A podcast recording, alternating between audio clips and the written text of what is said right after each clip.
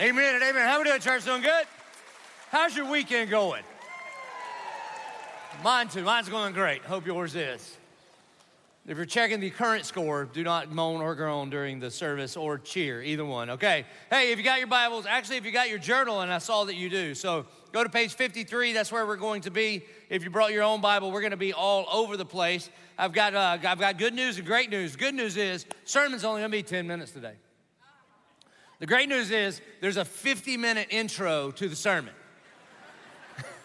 and if you don't get that, you won't understand the sermon. So in a while, about 45 minutes, we'll get to Genesis chapter 4. That's where we're going to end up. That's the text that's in your journal. But, but I got to give you a little intro to that because we're in the third week of this teaching series called the 1010 Life. And it's rooted in John chapter 10, verse 10. And, and the Bible says that the thief comes only to steal, kill, and destroy. But Jesus, the good shepherd, has come that we may have life and have it abundantly. And today, what we're going to talk about, we're going to talk about money. So, everybody relax, everybody breathe in. Breathe out. Let me tell you who's not nervous. Generous people. They're like, oh, good. Okay. Now, remember, John 10 10, he's a good shepherd. And what he wants for you is abundant life. And the Bible says that the sheep know the voice of the shepherd, which means if and when we do what he says, what he tells us to do leads us into an abundant life. This is the kind of shepherd that makes us lie down in green pastures. This is the kind of shepherd that leads us beside still waters. This is the kind of shepherd that restores our soul. There's no amount of money in your bank account that can restore your soul. There ain't a vacation you can go on that can restore your soul. There ain't a team on the universe that can restore your soul. I don't care how they're good, good they're doing right now. I promise they will let you down. Give them long enough. In Jacksonville, we should all stood to our feet and say glory to God right there. Okay, so now what? So know this: the abundant life is Him not an abundance of possessions. God wants what's best for your life, which is Him. And what is best for you is to understand that He is first. That He is first, not just in not just in number, but in essence, not just in sequence, but in essence. And if He's not first in your life, your whole life will be out of order. And so, what I'm gonna do, typically, what I do when I teach the Bible is I pick one verse and we walk through it for an hour, okay? Today, I want to show you a principle that's in the scripture from the very beginning to the very end, and it's called the principle of preeminence. And it's rooted in three truths that we'll find all over the scripture and one response. Because the idea is, the idea of the preeminence of, preeminence of Christ is this, is that we are like an engine, and the only thing that we run on, if it is a gas-powered engine, then you gotta put gas in the engine for it to run. And we are an engine that has been built to run on Him. We are like little tiny babies that are crying out. And what we need, what a little baby needs from his mama, is his mama because she has the only goods that can provide for him. And we were created in such a way that when we cry out, what we need is God, and what God gives to us is Himself. This is the abundant life. And so we're gonna walk through a bunch of scriptures so that we can understand the preeminence of Christ Three truths, one response. Truth number one God is first. God is first. It's just who He is. In fact, this is how the whole Bible starts. In the beginning, God. In the beginning, God created the heavens and the earth, that He is the uncreated creator. I mean, think about this. Think about the very first human beings. God breathes the Ruah, the breath of life, into Adam. He opens his eyes. He is face to face with his creator. And that's what every single one of us were created for. And then the only thing that was not good is God said it's not good for man to be alone. So he puts Adam to sleep. And when he wakes up the second time, he is there with his naked wife Eve. And he's thinking, I should take more naps because every single time I wake up, it gets awesome and awesome and awesome. You understand? And then God gives this cultural mandate. He says, You're gonna subdue and cultivate, you're gonna be fruitful and multiply. Now, think about this the first full day of Adam's life all right? He was created on the sixth day, and on the seventh day, I'm sure Adam was like, Boss, what are we gonna do tomorrow? I mean, we got a lot to do. We got to subdue and cultivate all of this garden. I can't wait for the be fruitful and multiply command. Looking forward to that one. So, God, what are we gonna do tomorrow? We got to be busy, busy, busy, right? And God says, Here's what we're gonna do tomorrow. Ready? Sabbath. Nothing. Not because they're tired. I don't know if you've ever been created. I don't think it makes you tired. They're not resting from work, they're resting for work. Here's what God wants them to know if you don't orient your life in such a way where, where I am first, where I am preeminent, then your whole life will be disoriented. God is first. This is not just an Old Testament thing. John chapter 1, verse 1. In the beginning was the Word, and the Word was with God, and the Word was God. He was in the beginning with God. All things were made through him, and without him was not anything made that was made. In him was life. So if you're not in him, there's no way you could be walking in the abundant life. Colossians chapter 1, we spent about two years as a church in this passage. Colossians chapter 1, verse 15 says it this way He, talking about Jesus, is the image of the invisible God, the firstborn of all creation. For by him all things were created in heaven and on earth, visible and invisible whether thrones or dominions or rulers or authorities, all things were created through him and for him. And he is before all things. And in him, all things hold together. He is the head of the body, the church. He is the beginning, the firstborn from the dead, that in everything he might be preeminent. So he is before all things. And then the question we ask ourselves is this Have some things taken the place of him and become preeminent in our life? We spent two more years in this verse called the Shema, Deuteronomy chapter 6, verse 4. The reason it's called the Shema is the first word is hear, O Israel. Hear in Hebrew is Shema, and that does not just mean listen with your ears. It's like when my daddy used to say, Boy, listen to me. He does not mean, Do you understand the words that are coming out of my mouth? He means, I'm about to say words and you're gonna do something about it. Hear, O Israel, the Lord our God, the Lord is one and you shall love the Lord your God with all your heart and all your soul and all your might. In other words, when you see God for who he really is, one, first, the Hebrew word is echad, and it means like God is not just number one on your list of priorities, God would be the paper on which you list all your priorities. When you see him for who he really is, preeminent, first, then the normative natural response is that we would love God with all. So the reality is simply this that God is first. Now, this is scary for some of you. He will be first in your life. He will either be first as your Savior or He will be first as your judge, but He is first. God always acts within His own character and nature. He can't do it any other way because He is a God of character. So the reason that God loves you ain't because of you. It's because God is love. The reason that God judges sin is because God is just. The reason that God can pour out grace upon us is because God is gracious. And so, there's a bunch of things that God just can't do or won't do. Like God has never been surprised. You ever think about this? You know what's never happened? God's never sat up in heaven and went, you know what I just thought of? That's never happened because he's already thought of all the things that you could possibly think of. There are no future things that he could possibly think of and be surprised by. The Bible says that God never changes. He can't change, which is good news. That means he can't be, he can't get better, he can't get worse. And this is really good news. That means when God offered you salvation, it's not like he's gonna see what you did tailgating yesterday and be like, nope, never mind, give it back. That's not how he works. And so, because God is first, so truth number one, God is first. Truth number two is this because God is first, He loves first and He went first. Romans 5 8 says this But God shows His love for us in that while we were still sinners, Christ died for us. I love it. I love it in the NIV because it says God demonstrates his love. And the only reason I love it is that's how I memorized it. I'm gonna help you memorize. Romans 5 8, God demonstrates. Now you've already known the rest, okay? You're welcome. I'm here to serve. God demonstrates his love for us in this that while we were yet still sinners, Christ died for us. The reason God goes first is because He's first. How many of you are so thankful to God that He's not waiting to score you for the semester and then decide if He wants to demonstrate His love for you or not?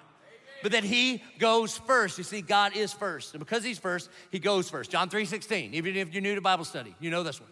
For God so loved the world that he gave his only son, that whoever believes in him should not perish and have eternal life. We love the whoever believes in him part, but the reason that the whoever can believe is because God loved and God went first, therefore God sent his son. One of my favorite passages, 1 John chapter 4, verse 10. In this is love.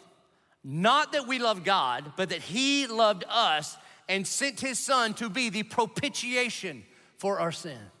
And propitiation means a payment that, oh, my preacher's heart could die and go to heaven right now. Thank you. Yeah. Yeah. When we launched this church, church growth expert says people can't understand big words like propitiation. And I thought if you can order a Venti caramel macchiato, you could learn propitiation. Okay? Now I get mine black because I'm a grown man, but I don't have time to get into all that. Okay. Anyway, that this is love. God is not responding to us in love because of our good behavior, but God first loved us and demonstrated it by sending his son as the payment that satisfies, which means if you were in him, he can't be dissatisfied in you. That's such good news. In fact, by the time you get to verse 19, John is going to say that we love because he first loved us. Did you realize even if you're not a Christian, you're not, you're not sure about this whole Jesus thing, and you just got duped into being here, the reason that you can love one another is not because you contain love within yourself, but because God's common grace, He has loved us, and His love allows us to love one another. You see, God is first, and because He is first, truth two is He loves first and He went first. Now, up to this point, everybody loves this, right? Everybody's like, oh, I love this church. God loves and loves me and goes first. Amen. All right. We're going to take a little turn here, so buckle up. Truth, so one, number one, God is first. Number two, because God is first, He loves first and He went first. Number three, what we do with our money reveals and even steers our heart. That's right. What we do with our money, our finances, our dollars, our checkbooks, our credit cards, our debit cards, what we do with our finances, our money, reveals and even steers our hearts. All the next verses are from the Sermon on the Mount. And occasionally, I don't really get that this much around here. You guys are kind of awesome. You say nice things about my preaching. But occasionally, I'll hear people say, Why you got to talk about money so much at church? Okay. In order for me to talk about money as much as Jesus talked about money, I did the math a few months ago, I would have to talk about money 10 times as much as we talk about it now. So if you don't like churches talk about money, you would have hated the teaching ministry of Jesus. So why does he talk about money so much? Because it's crazy how money gets all entangled with our hearts. Amen. And he wants your heart. And so what we do with our money reveals and even steers, points us points our hearts. You see, money and words are different. Jesus says, out of the overflow of the heart, the mouth speaks. But he's going to say, wherever your money goes, your heart is going to follow. Matthew chapter 6, verse 19, this is called the Sermon on the Mount. Jesus talks about all kind of things on the Sermon on the Mount. He gives the gospel presentation, he talks about oaths, he talks about marriage, talks about divorce, talks about lust, talks about sin, talks about all kind of things. And the thing that he talks about more than anything else in his longest recorded sermon in all of the Bible is he talks about money. He says stuff like this Do not lay up for yourselves treasures on earth where moth and rust destroy and where thieves break in and steal, but lay up for yourselves treasures in heaven where neither moth nor rust destroys and where thieves do not break in and steal. You see, we all invest our stuff somewhere, and he's saying if you invest all your stuff into the temporary world, all that's gonna give you is an, abundance of possessions, not an abundant life. Because here's the thing everything you have is temporary. Do you know this? I mean, I talk about it all the time. Death rate in America, right around 100%. Every time I check. And everything you have, man, everything you have is gonna stay here. In fact, sometimes people will be like, well, I'm saving money. You know, you can't actually save it. You can give it, you can spend it, you can leave it. That's all you can do with it. And, and everything you have you realize you're gonna leave it. You've never seen a, you've never seen a, a hearse with a U-Haul, because it all stays here. And everything you have, man, they're gonna sell in a garage sale. Unless you make and bank, it's an estate sale. It's the same thing. They got punch and a triangle pimento cheese. That's the only difference. All right? and think about this, man. Whatever, whatever it is, whatever that stuff is that you just think you got to have, like those pants you got on right now, them fancy pants you wear, you know, you just feel like I got to have them pants. You put them on, feel like, oh yeah, baby, these feel good. All right, guess what? We're gonna sell your fancy pants for four dollars at Hope's Closet one day. That's a fact. Some girl you don't even know right now is gonna look better than you do in your used pants. Selah. Think about that for a minute. All right. Hey, fella, golf, your golf clubs? that you just had at your golf clubs. See how quiet it gets? Whoa, whoa, whoa, whoa. Now you're meddling. All right, listen.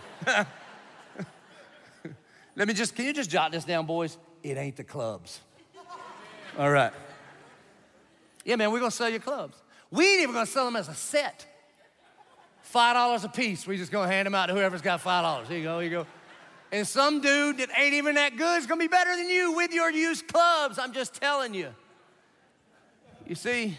So why in the world will we act like we're gonna live here forever? I traveled a crazy amount last week. I think I was in four different hotels. Can you imagine if I pulled up in the hotel, walked in my little room, and said, uh-uh, can't have this. No, no, no, Daddy, don't walk around on carpet. I need hardwoods up in here. Called the front desk and Lowe's, got us on a conference call. All right, here's what we're doing. We're gonna rip out this carpet. We're gonna put in some hardwoods. We're gonna take out this little countertop. Who needs this stuff? You know what we need? We need quartz. That's what I got to have and I'm gonna get a microwave, but not just a microwave. They make them now. There's a convection oven, an air fryer, and a microwave. Don't ask me how I know that. and then I'm a little tired. How about we bump out and make a little breakfast nook here? And here's what the people at the Econo Lodge would tell me. You know what? We appreciate it, but that seems like an awful waste of money since you're gonna be here for a short time. I think heaven looks at us like, hold on. You know you ain't gonna live here forever, right? store up for yourselves, not treasures here on earth, but in heaven. The only thing that I can figure, according to the word, that you can take to heaven is people and praises. So wouldn't we leverage it all to take as many to heaven as we absolutely could? And then he says this very famous verse, verse 21. For where your treasure is, there your heart will be also. Not the other way around. That your treasure goes first and your heart follows it. So if I were to if I were to come out in the audience right now and take your wallet. Just take it. Oh, your wallet. I like your wallet, okay? Wallets. I would go and get your wallet. I can tell by your socks you got a, you got a good wallet, all right?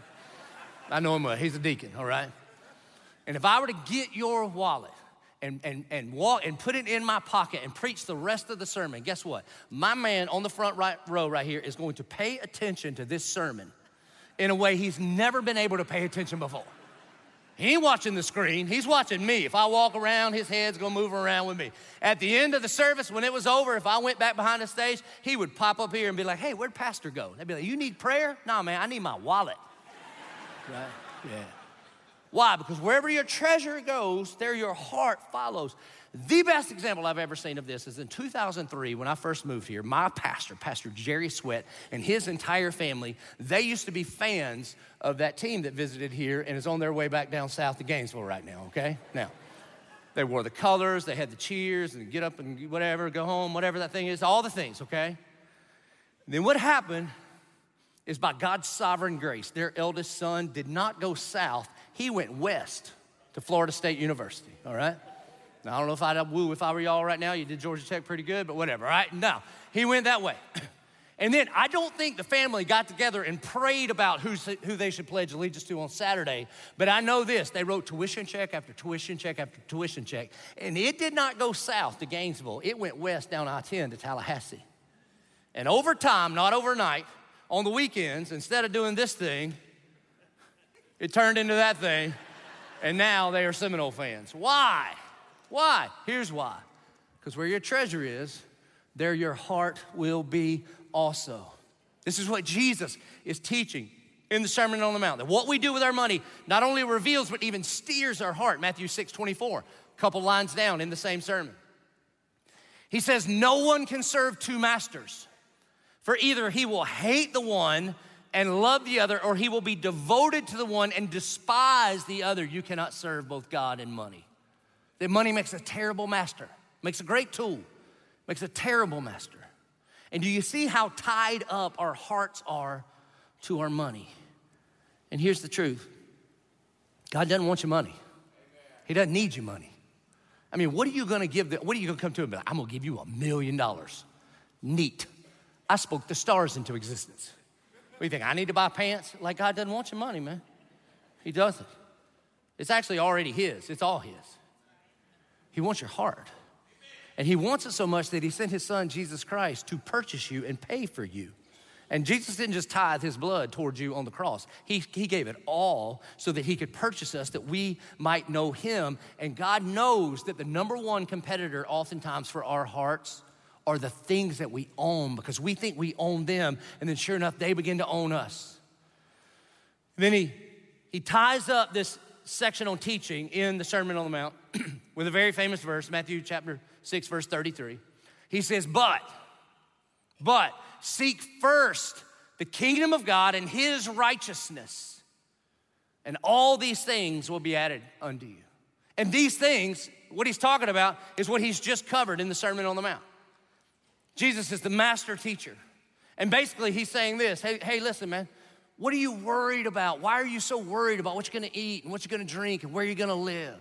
Because the reality is, what Jesus is gonna do is Jesus addresses the two categories that most of us fail in when it comes to finances and resources. There's this great Irish proverb that says, For every mile of road, there's two miles of ditch. One of those ditches are the people that look for their security in money.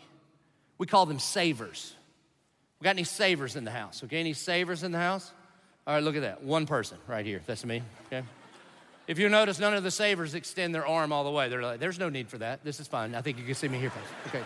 Yeah, God bless y'all. Y'all are awesome. Okay, so now is there anything wrong with saving? No, no, no. Actually, the Proverbs say that we should save enough that we bless our grandkids, okay? So there's room for saving for sure. But what Jesus is talking about when he's saying this, he goes, well, wait, wait, wait. But when you put your hope in your savings, you're putting your hope in a, in a thing that can't do for you what you want it to do for you. Because you think that your money, by saving it, is going to offer you security. And it can't offer you security. Can't keep you married, can't keep you healthy, it can't offer you those things, can't keep you fulfilled.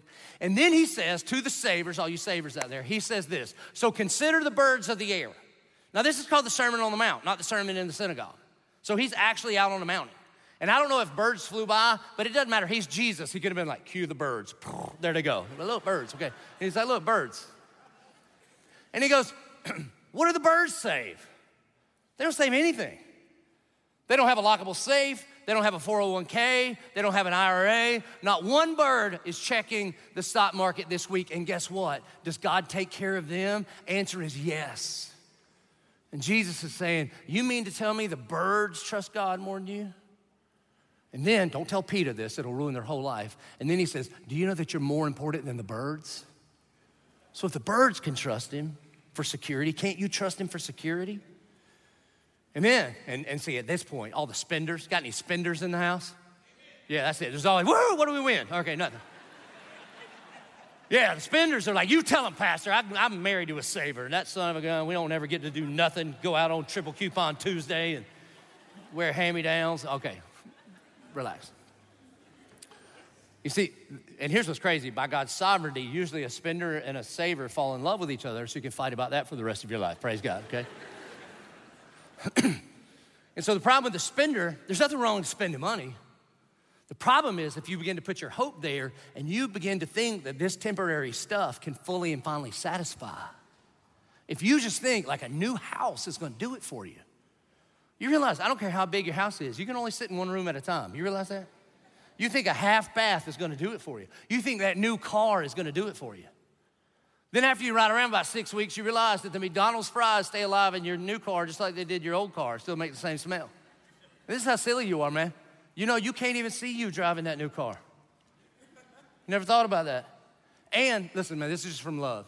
By the time you're old enough to afford it, you look kind of goofy driving it, fellas. I'm just telling you, just do. Like, oh, look at him. That's cute. He's all insecure just riding around in that car. And if you're young enough to look cool, Nobody's like, what an industrious young man. We're like, ha, tell your mom she's got a nice BMW. That's how that goes. There's no win. There's no win in the new ride, okay? Now, I did have somebody after nine be like, well, Pastor, but I heard you're looking at a new motorcycle. But that's cool. That's totally different. That doesn't count, okay? Those are cool. but the problem is, if we think these things, these temporary things in the world, like clothes are a great example, are going to satisfy us, this is why we call it the cul de sac of stupidity. Like, look at you from pictures from years ago in the clothes that you thought were awesome then. Did they do what you thought they would do? No. But then you think the next set of clothes are gonna do something for you? Again, this is why we call it the cul de sac of stupidity. Not because stuff is stupid, because you're stupid. Same thing over and over and over. And so Jesus is saying, oh, but, however, however, instead of looking for your your security and your satisfaction in the temporary stuff of this world. You put your faith and your trust in Him, but seek first the kingdom of God and His righteousness. And then all these things, what things?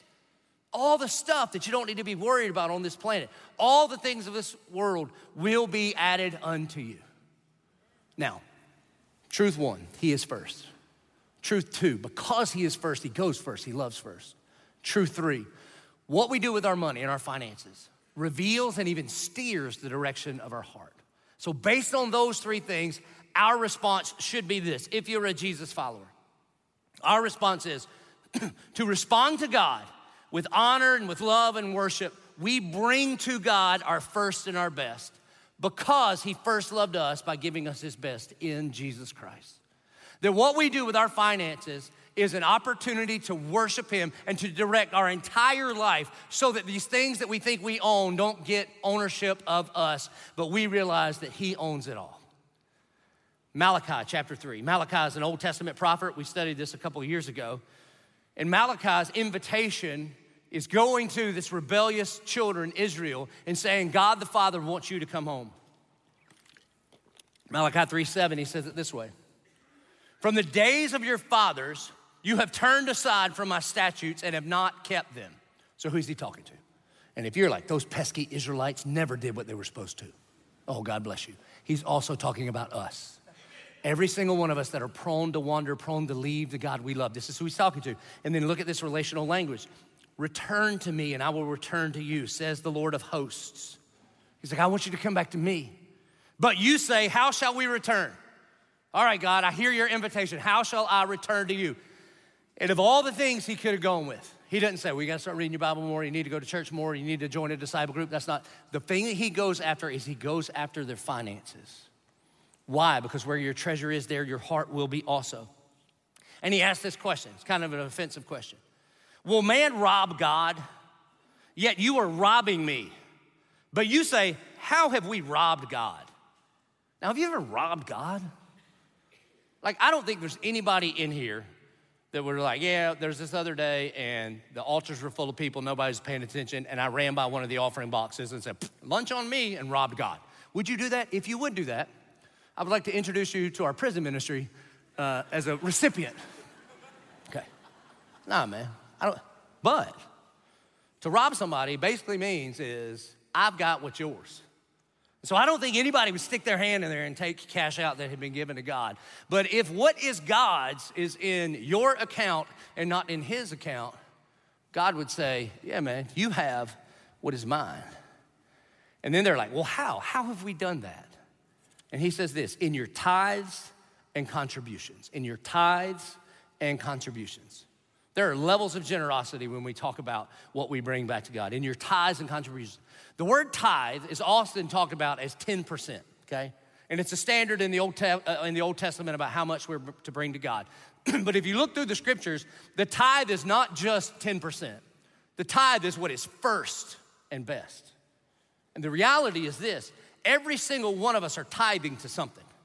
That everything we have is a blood bought grace gift from God. And then we take the first part of that and we put it towards something. And what almost every American, including church going Christians, do is they take that first and that best and they put it towards security and satisfaction to take care of themselves. It's like houses, cars, education, that kind of stuff. And here's the problem with tithing to stuff that stuff cannot do for you what you were looking for, and it will always let you down. And so, what God is saying is that the tithe is mine. What is first and best is mine. That belongs to God, and we all tithe to something. And so they say, How are we robbing you? And he says, In your tithes and contributions. And then he says, You are cursed with a curse, for you are robbing me, the whole nation of you. Verse 10 Bring the full tithe into the storehouse, that there may be food in my house. There's a lot here. First of all, he says, Bring, bring. Which, by the way, I hope you realize this. We can't give God anything. Now, in our in our communications, it's always hard to call it bringing, you know, like put a bring button on the app and all that kind of stuff. So we'll use the word give. There are other places that say give, but you realize you're not actually giving God anything. Everything that you have is already His. I need you to know that, okay? So we're not bringing Him, I mean, we're not giving Him anything. And in fact, I don't even love the term generosity, because are you really generous to God? He's the generous one. What are you generous to Him with?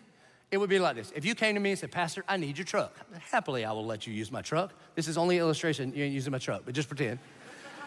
and then if you used it for like two weeks, and two weeks later you came up to me and you were like, Pastor, ooh, I have something for you. I want to make a move of radical generosity. And I'm like, all right, now we're talking. And you said, meet me in the parking lot. And after the service, we met in the parking lot. And you said to me, I would like to present to you a used Chevy truck on me. But like, uh, fool, that's my truck. You just brought me back my truck that I let you lose. How generous? I'm the generous one for letting you use my truck, okay? So we bring to God. You can't, you can't give him anything, and it's all His. And so He says, bring the full tithe. That means you bring what is first and best to Him into the storehouse in the new covenant. That would be the church. That there may be food in my house. Now, in the old covenant, there was actually food for like the priests to eat. In the New Testament, the food is the ministry of the word that happens here.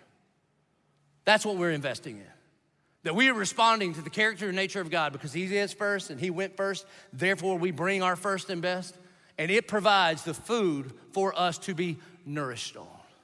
Now, I will tell you this if you're gonna say bring the full tithe into the storehouse, you better run a tight storehouse. We get a third party uh, external audit every year, and we are a part of this organization called the ECFA, and we just went through this like checkup to make sure everything's tight. You can check it all out on our website as you should. But we are to bring the full tithe. And then, then listen to what he says there. He goes, and thereby put me to the test. It's the only thing in the Bible I can find where God says, test me on this one and put me to the test, says the Lord of hosts. If I will not open up the windows of heaven for you and pour down for you a blessing until there is no more need. So he says, Put me to the test. So there's, this famous radio preacher. He's awesome. Guy named Dr. David Jeremiah. And he's super old, so he says whatever he wants, which I love. You think I'm a little edgy now? You wait till I'm Dr. Paul's age. I'm gonna get me a crooked finger and I'm gonna wear you people out every week. It's gonna be awesome. Okay, everybody loves a prophet until they got a word for you. You understand? And so, David Jeremiah was talking about teaching on tithing at his church. He's a phenomenal Bible teacher. And he says this younger couple comes to him and they're like, Pastor, we don't know if we can do it. And he goes, Okay, I'll tell you what. How about this? How about the first of the month, you write me a check and I will keep it on my desk. And if at the end of the month you need it back, I'll give it back to you. Will you trust me? And they go, Oh, that'd be great. He takes it and he tears it up and he says, How dare you trust me more than the Lord? Mm, right. See, old guys say cool stuff, right? That's what Malachi's saying. That's what Malachi's saying. The question is not about, do you trust me? The question is, do you trust God? And he says, You bring to me mine, what is first, the tithe. And here's the thing is there blessing? Like, who doesn't want for God to pour down for you a blessing until there is no more need? I do. God does want to bless you. Now, it, the blessing may not be in Cadillac and cotton candy, because I don't know how much, how much of that we need, all right? So he may, he may redefine those blessings. And you may ask, is there blessings when you tithe? 100% yes. First is just in the natural. Even if you take the supernatural out of it completely, when we tithe, basically what we're doing is saying, I am learning to live on less than what I make. Because you realize all of us operate on a percentage of our income. If you don't know what that is, that's dangerous. The average in America, most people operate on like 111% of what they have. That's called not good. You buy stuff you don't need with money you don't have to impress you impress people you don't even know. It doesn't take very long where you're upside down crying out to somebody else to help you. Got that? I heard a lady in the nine o'clock service came up to me and said, Hey, to all the spenders, when they're out of spending, they always go try to find a saver. That's a fact, all right? And so, so when you when you learn to live on less than you make, then you will always have enough. But God doesn't stop there. He always sprinkles some super on that natural. I'm just telling you, He does because he can be trusted. And God can do more with your 90% than you can do with your 100%. So ultimately, when you be like, God, forget you, I got this, he's saying, then you're not trusting me. Now, there are some preachers on TV, I don't know why they're on TV so much, but they are, and they will use verses like this to preach a heresy, which is called the prosperity gospel. Let me just tell you, the gospel needs no adjectives. It's good to go on its own. Now, the prosperity gospel goes something like this If you give to God, then He will give you health, wealth, and happiness. Now, the problem is not that God doesn't want to prosper you, he does, He's a good dad. He's a good dad. But is stuff really what we're looking for? Absolutely not. You see, the real, the fundamental heresy of the prosperity gospel is this I go first. I go first. And God, if I give and sow into this ministry, then you owe me. And in that, you were saying that I am preeminent. What the Bible teaches is that God is first, that God went first and loved first, that what we do with our finances reveals who is first and even steers our heart towards first. You see, the reality is it's all His, and we are stewards. There are three ways to think about stuff. Some people think mine is mine. That's called selfish. Some people think yours is mine. That's called stealing. Yeah. Or socialism, but I don't have time for that. I knew you would love it, but don't worry about me, okay? And then what the Bible calls us to see it is mine is God's. That's called stewardship. And so he says, You bring to me your first and best, your tithes and your offerings, and you watch what I do in your life. It's not just an old covenant thing in the new covenant in Second Corinthians chapter 9 verse 6, Paul says, The point is this. Now, pay attention. Anytime the Bible says the point is this, God just put it on the bottom shelf because sometimes He don't explain it. Sometimes it's like it's like a journey with a man and some seeds and a dog and a donkey, and you're like, "What? I don't understand." Right? And then sometimes He's like, "This is the point." Whoever sows sparingly will also reap sparingly, and whoever sows bountifully will also reap bountifully. Each one must give as he has decided in his heart, not reluctantly or under compulsion. For God loves a cheerful giver, and God is able to make all grace abound to you, so that having all sufficiency in all things at all times, you may abound in every good work. That God loves a cheerful giver. He doesn't want anybody to give under compulsion. At the end of this service, there is no special offering, okay? In fact, this is why we don't pass the plate, because I don't want you to give under compulsion. I want you to decide in your heart what God has called you to bring to Him. And this weekend, November 4th and 5th, we are going to have a night called the Advanced Commitment Night. And I'm going to ask you to be leaders in our church and to go first, to be leaders. And basically, between now and then, that you get to decide what is God calling you to give in your heart. There's two ways to come up with that, okay? Both of them are fine, one's way better than the other. One is that you decide in your heart just based on rationality and reason. Get out the budget, get a pencil, be like, hey, let's quit doing Hulu so much. And how about don't get coffee that costs so much money? We got free coffee at the office every time, but now we're getting into my personal business. You know what I mean? And you do some math and be like, we could probably do this. And, and then you come up with a number. That's one way to do it. So there's like reason. And the other is revelation because he's a good shepherd. And he calls his sheep by name. And the sheep know the voice of the shepherd. And what we do is we come before the Lord and say, God, if you say it, I'll do it. And if you lead me, I'll go. What are you calling me to do? And I'm not asking you to do anything specifically. I'm asking you to do whatever the Spirit of God tells you to do, and then cheerfully bring your first and best. And God loves that. So this weekend, November 4th and November 5th, Friday night, Saturday night, same event, pick one. We're gonna do advanced commitment night. And I wanna invite you uh, at all of our locations. We're coming right here to San Pablo, and you should be a leader and then if, if somebody can't make that, then a couple a weekend after that, we're gonna all play along together. Now, that's the introduction, all right? So now you're ready for the sermon? Genesis chapter 4.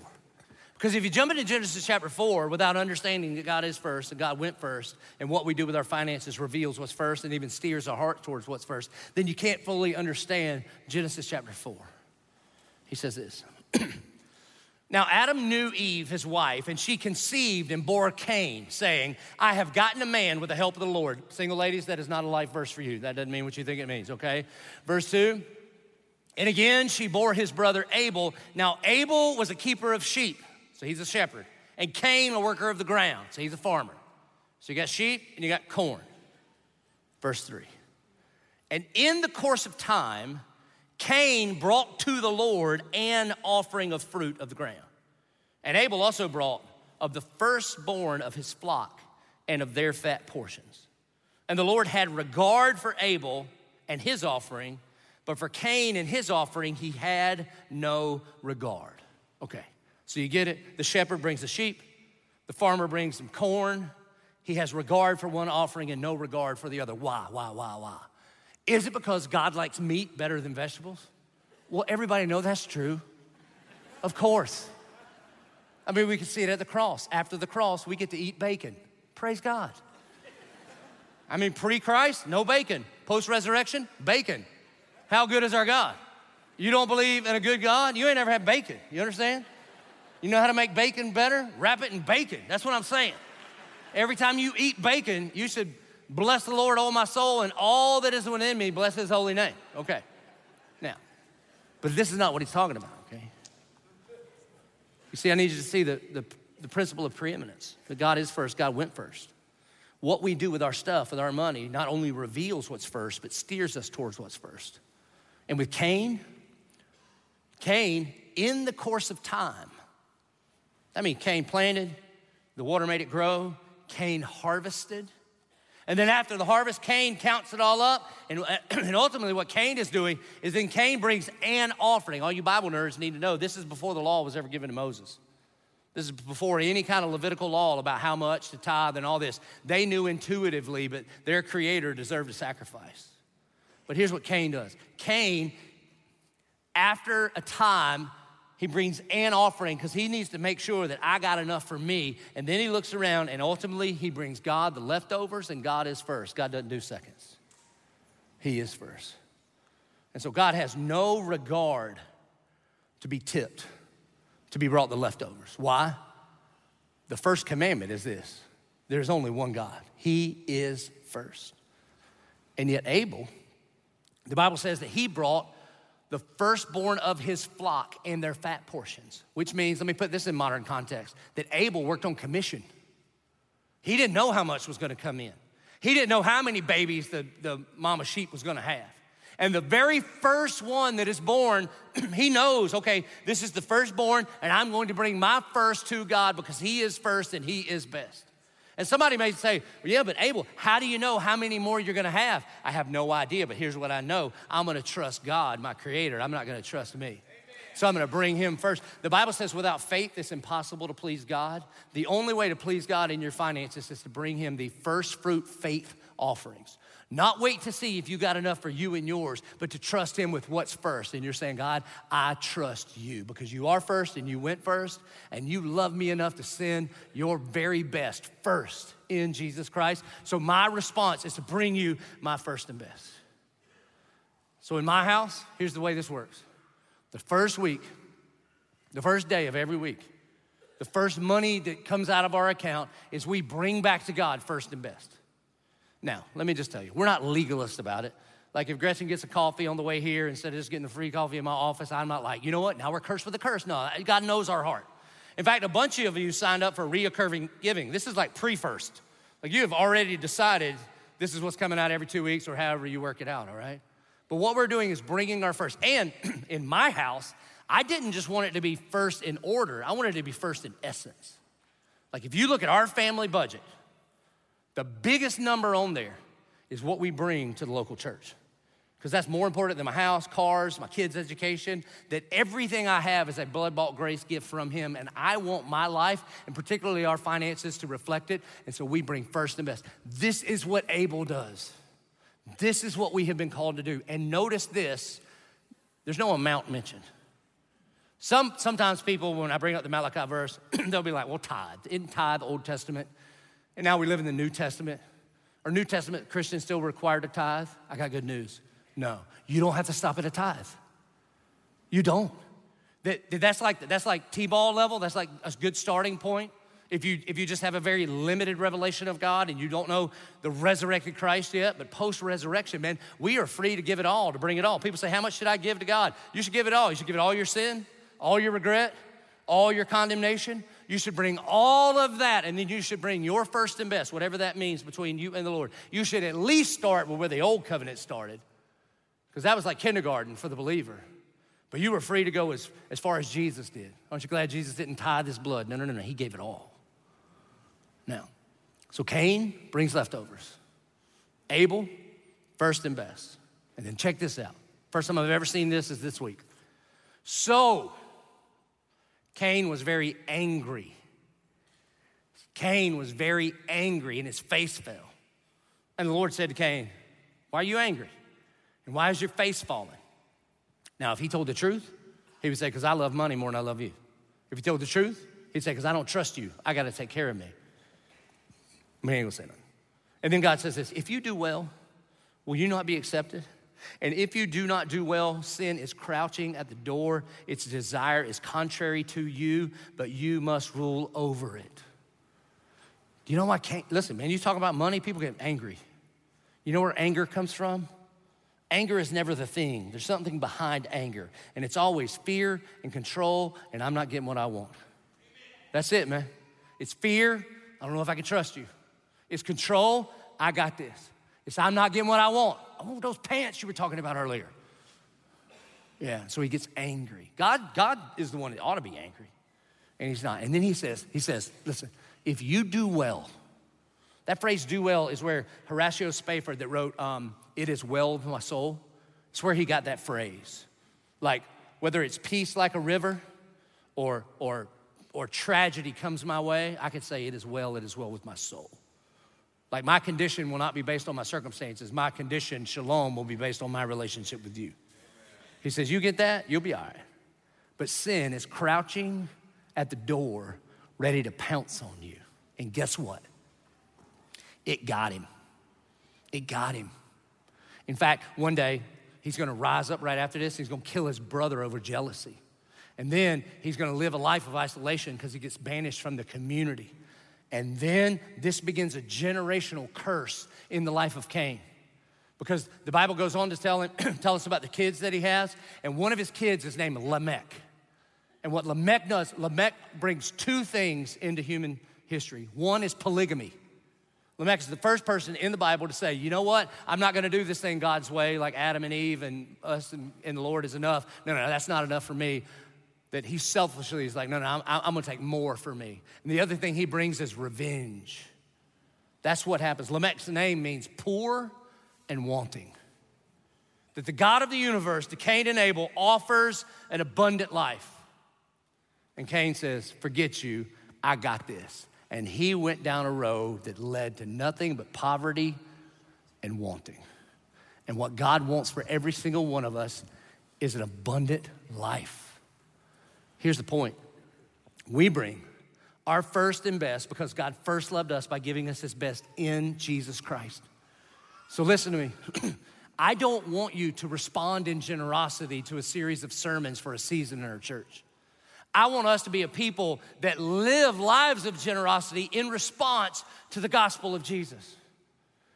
So this weekend, November 4th and 5th, and again, if for some reason you can't make that, we're gonna do it in big church a couple weeks after that.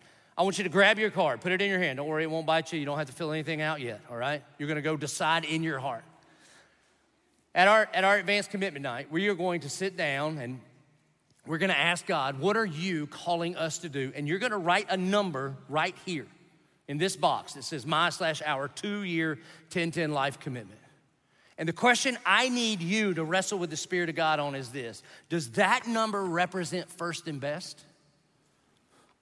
Or am I, after a time, just bringing an offering to bring God seconds? The abundant life is found when we do exactly what He tells us to do. Now, every single time I talk about this, I think about this event that happened in my life, in our family's life. and I think a part of it is, um, is a casualty of my vocation. Because of, because of your generosity, we have staff people, people like me. I get to all day, every day study this book and figure out how to teach it. So I think in Bible verses. It's just how my mind works. I don't know what you think about. I think about Bible verses, okay? and years ago, JP was eight years old. Now he's 16, about to be 17. Years ago, it was after a service, and uh, this is before any of all this was built out. We were just like in original phase when I used to teach from ladies' accessories. Now I'm in layaway, okay? So it was when we were over there. And there was a back hallway behind my office, and in that hallway was a little, we used to have these giving kiosks, you know, kind of looked like ATM where God could rob you, you know what I'm talking about? Like, I, a guy told me one time he thought it was an ATM because I was like, Have you ever robbed God? And he came up to me one time. He's like, I think God robbed me. I put in my number. I thought money was going to come out and I said, Thank you for your offering. I'm like, Well, God bless you. I don't know what to tell you, man. Okay, so. So first and best matter to our family a lot. And so again, not just first in order, but in essence. And so what we we decided every single week, first day of the week, on Sundays, as soon as I would get done, I would go and you'd put in your phone number, your stuff would come up, and then you would type in how much you were bringing back to God. And again, JP was eight years old, he's about that tall, he never paid attention to anything, but for whatever reason, this day he's dialed in. And he looks at the number. And you know, it's relative. Some of you think, wow. Some of you think, oh, that's cute. Well, whatever, man. It was, it was a lot for me and Gretchen. And he looks at it and he goes, Dad, why do we give so much money to the church? I said, first off, Scooter, you don't give jack. You understand? You actually cost us money, all right? You were just living under the covering and the blessing of me and your mama. So for about 10 more years, and then it's fourth and long, you got to go. All right, so, but he looks at it in the eyes of an eight year old, he's like, what are we doing? When that happened, when my son asked me, what does this mean? My mind goes to Exodus 13. Exodus 13, 1, this is, a, this is another example of the principle of preeminence. it says this in 13, 1. The Lord said to Moses, Consecrate to me all the firstborn, whatever is the first to open the womb among the people of Israel, both of man and of beast, is mine. Get down to verse 11. And when the Lord brings you into the land of the Canaanites, that's the promised land, as he swore to you and your fathers, and shall give it to you, you shall set apart to the Lord all the firstborn that opens the womb. Then he gives a gospel illustration I don't have time to unpack. Then you get to verse 14, and he says, And when in time to come your son asks you, what does this mean? You shall say to him, By a strong hand the Lord brought us out of Egypt from the house of slavery. So you fast forward about 4,000 years, and I'm over here, and my son says, What does this mean? And so God's telling Moses to tell the people, Listen, one day you're gonna live in the promised land. One day you're gonna live in houses you didn't build. One day you're gonna be eating out of refrigerators that you didn't stock and everything you have is a blood bought grace gift from God. But you've got to bring to Him what's His, and what's His is first. And a generation or two is gonna go by, and your son's gonna come to you and be like, Dad, got some questions. See, eventually, I'm gonna be the shepherd, I'm gonna be in charge. You're gonna hand this over to me, and I've been looking over the books, and Dad, you're killing us. You're killing our bottom line. I mean, every time we have a firstborn, you bring it to the Lord. And I know your grandparents said it was a big deal, but I don't understand. Why don't we just wait? Why don't we just wait? There's always a gimpy one. And once we make sure we have enough, maybe we kind of bring that. He'd probably be all right with that. Moses, God tells Moses to tell the people, you tell them when your son asks that by God's mighty right hand, we were slaves in Egypt and he brought us out. Therefore, we will bring our first and best. So JP says, Dad, why are we doing that? There was a little pew back there. I took off my backpack, sat him on the pew, got on my knees so I could be eyeball to eyeball with him. I thought about Exodus 13. I said, Look here, buddy. The daddy you know is not the man I've always been. For a long time, I was a slave to my own sin to my own selfishness, to my own insecurities, and I did what I wanted with who I wanted whenever I wanted, and there was a trail of tears in my wake. And not by anything I did to deserve it, because I don't deserve it. By God's mighty right hand, through his son, Jesus Christ, came on a rescue mission for me, and he plucked me out of the slavery of my own sin, and he brought me right here to the promised land through his blood to be at this church, to be your dad. And because of the good news of the gospel of Jesus Christ, because God is first and God loved me first, me and your mama will happily, gladly bring our first and best to Him every single time. That's what we're talking about here. And then,